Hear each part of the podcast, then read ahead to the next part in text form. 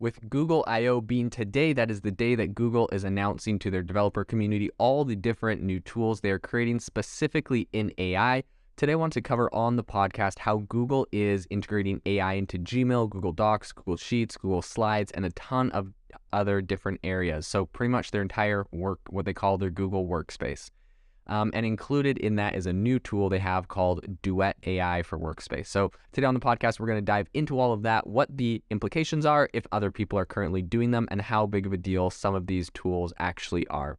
So, I think what's important is the fact that actually in March, not uh, today, Google announced a bunch of different AI features for its Workspace um, suite of apps. And if you don't know what uh, Google Workspace is, it's essentially like Microsoft Office um, it's kind of like the competitor to Microsoft's Office suite, where companies can um, have an account and their employees can use, you know, like for Microsoft, it's like PowerPoint and Excel and Google Docs and or um, Microsoft Word and all that kind of stuff. Now Google has their own version of that. And so in any case, back in March, they announced a whole bunch of different AI features that they were going to be implementing into their suite of that. And that was, you know, them trying to keep up essentially with Microsoft's rapid pace that they're integrating all of these tools into their platform. Um, but today they've announced a host of new ones, including something called du- uh, Duet AI. And one of the really cool features of Duet AI, it's essentially like a sidebar that will appear next to your Google Doc or your email. And it is there to essentially summarize and answer questions you have about the document you're currently working on. Um, and it also is good at answering questions on documents across all of your different Google apps. So it's kind of interesting because it can, I mean, it's essentially a productivity app. That's the idea of it, but it also helps to generate responses in AI. So you can ask it questions about things that you're working on. Um, and it has a writing assistant and a whole bunch of other different uh, tools on it. So uh, we'll we'll dive into that a little bit more in a second. But the other one I want to cover was something called Help Me Write for Gmail, and this is interesting because it's going to be on mobile and on desktop. And essentially, you know, in the past, uh, Gmail has had the feature where it will have like a little quick response button, you may have noticed, um, where you can just say, like, okay, sounds good, click it, and it will send that as an email, um, similar to like a text message, uh, quick response. And then beyond that, they also kind of started coming up with this autofill. I don't know if you noticed, but on Gmail, when you're writing an email, it will kind of have a suggested autofill for the rest of the sentence that you're working on, whatever.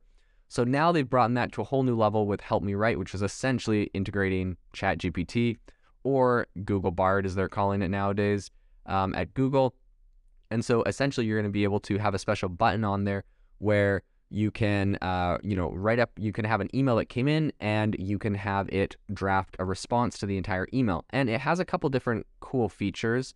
Um, one of them being that you can select different types of um, draft so you can have it draft you an email that's more complex that's longer. So in the example that they were showing in their keynotes um, they showed you know if you got an email from an airline saying your flight was canceled and it gave you a $75 voucher they would it helped them draft an email to try to get a full refund on it. And it sent them this it you know generated this little email and it said like make this more like elaborate. And then it you know generated an even longer email with more details um, because you know you know maybe you're more likely to get a uh, refund if you have a more elaborate one. So they have a, diff- a, a few different options in there, um, and those are really cool. I will say the one thing that I felt was pretty dang gimmicky was they uh, they've incorporated this "I'm feeling lucky" button into the Gmail responses.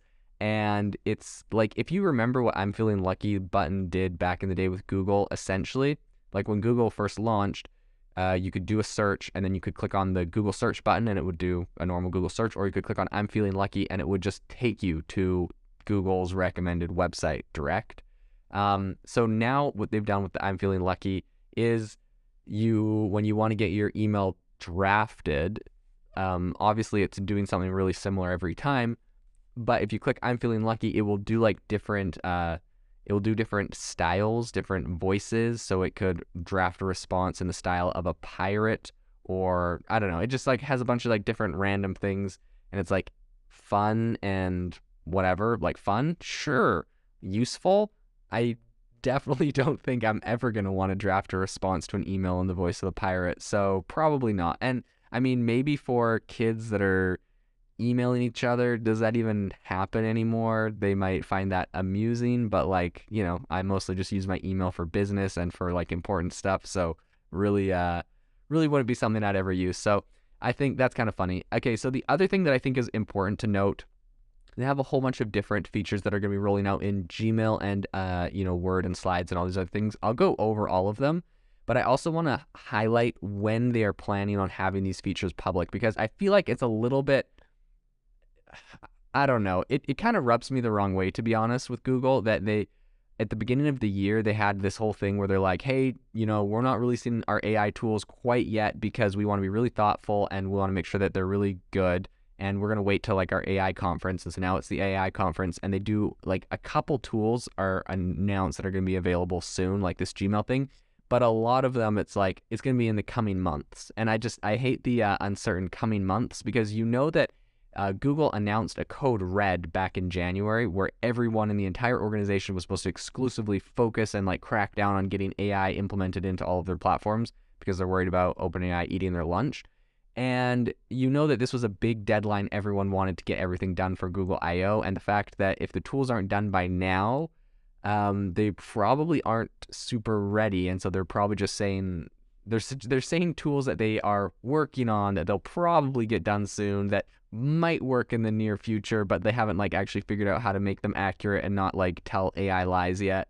So I don't know. I'm I'm like a lot less impressed by a tool someone says, you know, rolling out in the next few months. I know Google's a big slow company uh, because that that's just how big tech companies are, but like rolling out in the next couple months, a startup could literally front run like any of these companies could crank something out using like modern AI tools in like a month or two and like come up with the same tools that they have. So I don't know. I'm just I'm less impressed by that. But in any case, let's go over some of the tools because they are pretty interesting.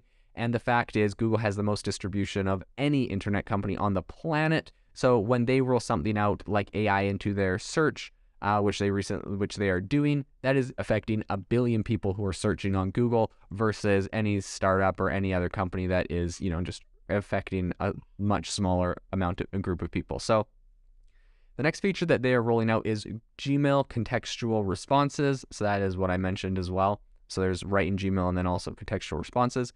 Uh, generate images from text right within Google Slides. So that's kind of cool, right? We have DALL-E 2 from and Midjourney but now we'll also have it. And it's interesting that it's not just like a random standalone product. They're like, where does this really fit? And they're like, okay, it really fits with Google Slides. I honestly, though, can you imagine if they incorporated that into like Google image search? Like you do an image search and it's got like the images you're searching for, but at the top it's like got AI generated ones. Probably too costly for them, but uh, I think that could that would definitely have some appeal. So that's kind of interesting.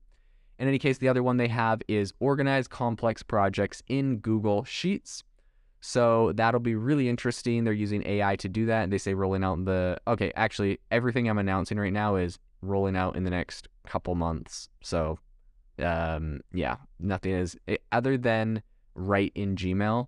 So like where it it'll just like write your response right there for you. That's the only thing that's to be coming out like soon. It said today, but I checked my app and there's no update available and uh, there, it's not already integrated. So probably soon, but uh, definitely not now, and everything else is coming in the next few months. Okay.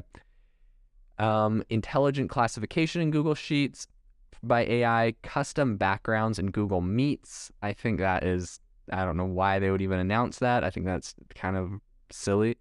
Um, AI building blocks in Google Docs, which is going to be rolling out to Google Workspace Labs by the end of the month, apparently.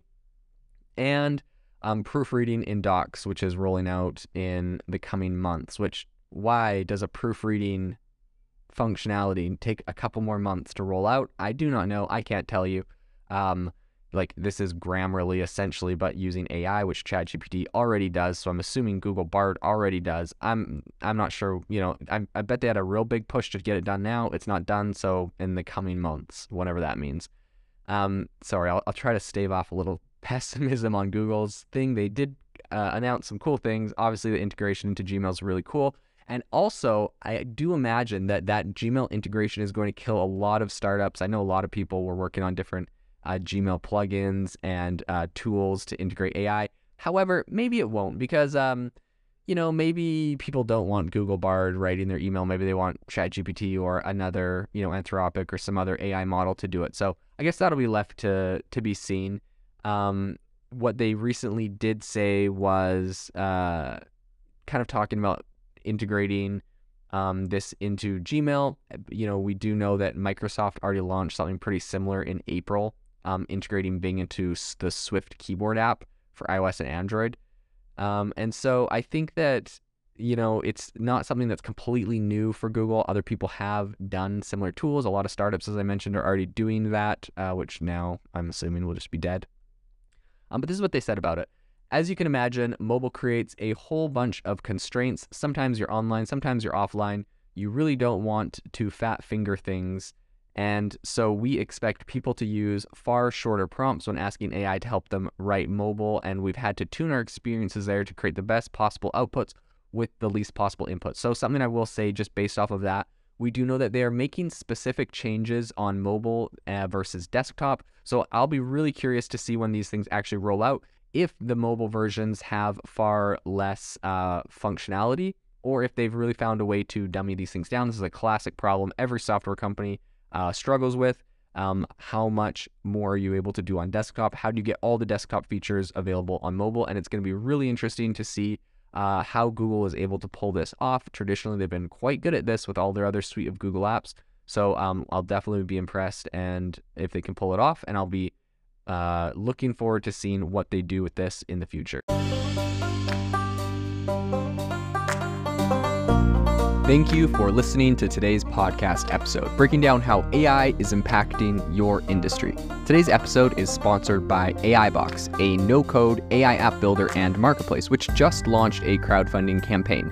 If you are interested in investing in a new AI startup, you can go to republic.com slash AI box. I'll leave a link in the show notes as well to learn more. The minimum investment is $150 and the maximum investment is 100,000. Until next time, have a fantastic day.